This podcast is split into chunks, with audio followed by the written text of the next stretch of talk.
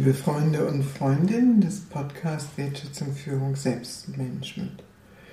Heute wende ich mich einem schwierigen Thema zu.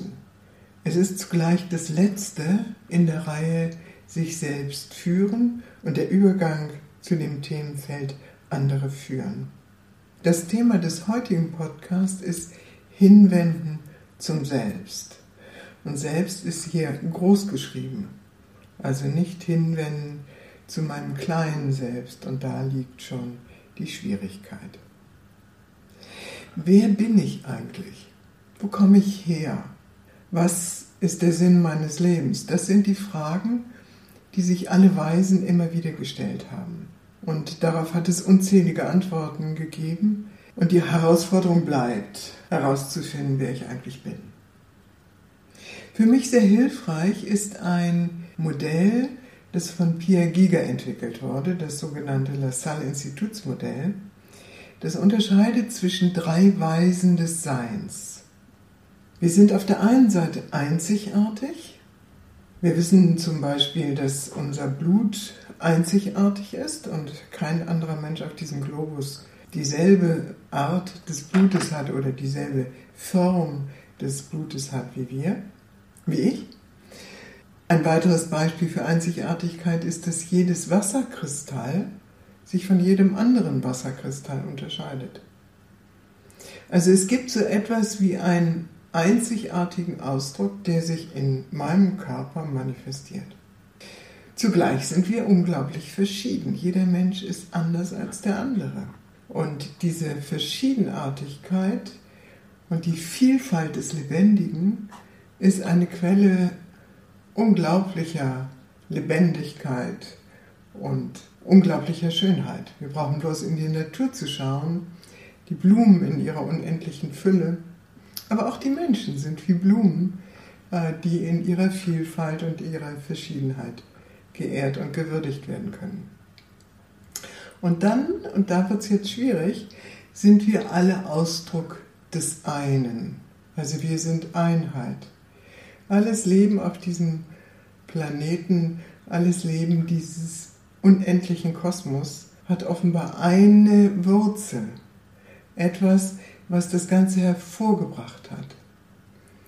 In der vedantischen Philosophie spricht man deswegen davon, es gibt das eine ohne ein zweites. Das eine ist das, was nie geboren, nie geworden, nie vergänglich sein wird und aus dem alles entsprungen ist.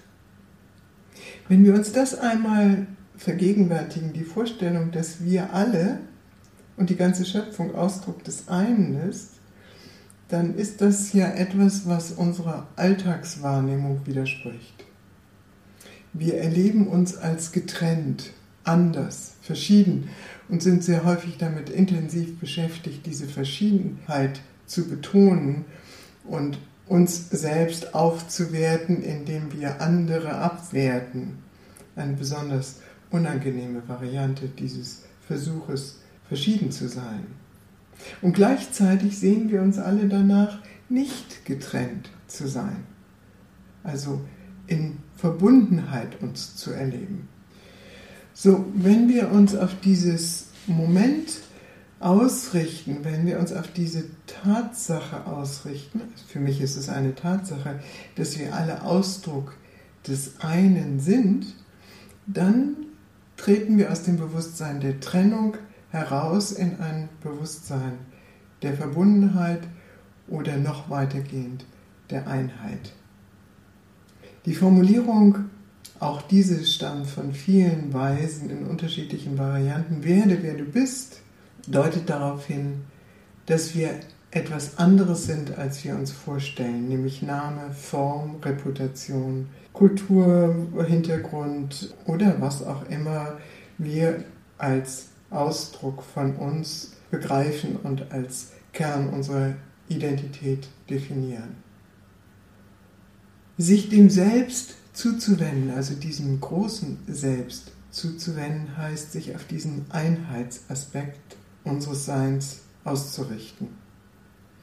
Und wenn wir von der inneren Führung sprechen, also einer innewohnenden Weisheit, die uns Weisung gibt, Richtung gibt, dann ist das genau damit gemeint. Sich ausrichten auf das Selbst, also auf das, was uns eigentlich hervorgebracht hat.